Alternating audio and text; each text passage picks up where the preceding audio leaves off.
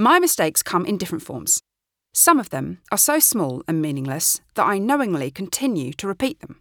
For example, thinking I can make poached eggs, putting on red lipstick before brushing my teeth, trying olives, ordering jeans online, thinking it's okay to write "let us know" instead of "let us know" on formal work emails.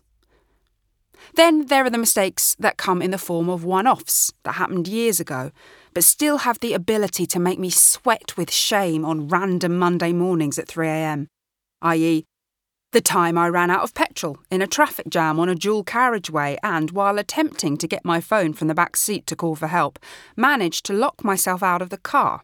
I then had to perch on my boot in my yellow anorak, looking like a desexualised version of a 90s Nuts magazine photo shoot as confused drivers looked on at 1 mile an hour.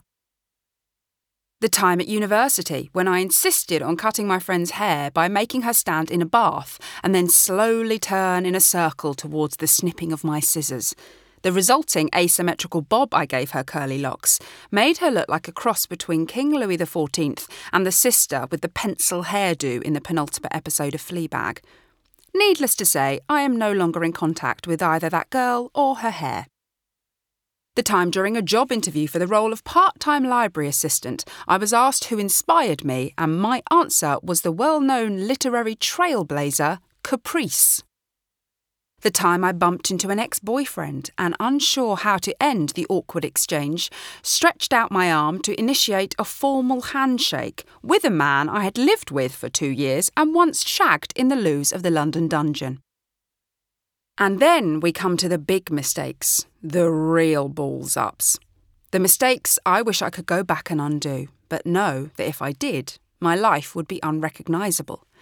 Things like going to that particular university, studying that particular subject, saying yes to that job, saying no to that boy. These are complicated mistakes. They make me think perhaps I could have done things differently, but at the same time, I'm glad I made them because of where they led me. I'm glad I learned from them, and above all, I'm glad I have an anecdote about shagging in the London Dungeon. It's somewhere around here, in this complex and contradictory place of self-reflection, where I would file the decision to have a child. In another life, there is the me who opted to remain child-free. I daydream about that woman.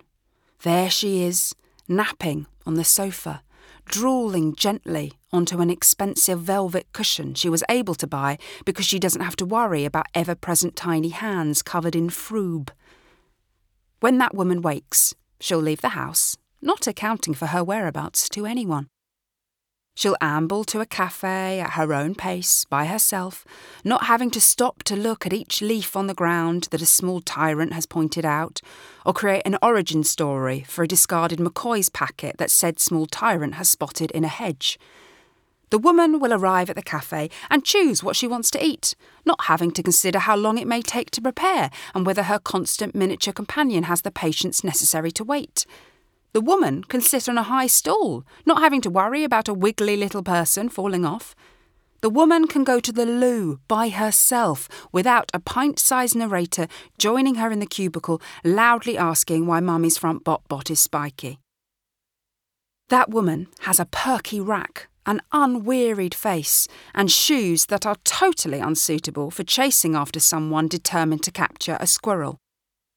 The woman's bag contains an uncracked, fully charged phone and a novel she started a day ago that she's almost finished.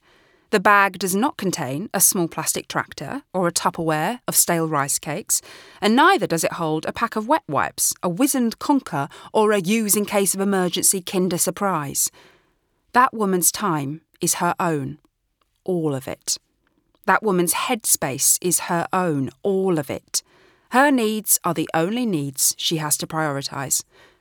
I look at that woman, leaving the cafe now, off back home to finish that book or order that expensive white cashmere jumper to go with her new dry clean only white linen trousers, and I think two things.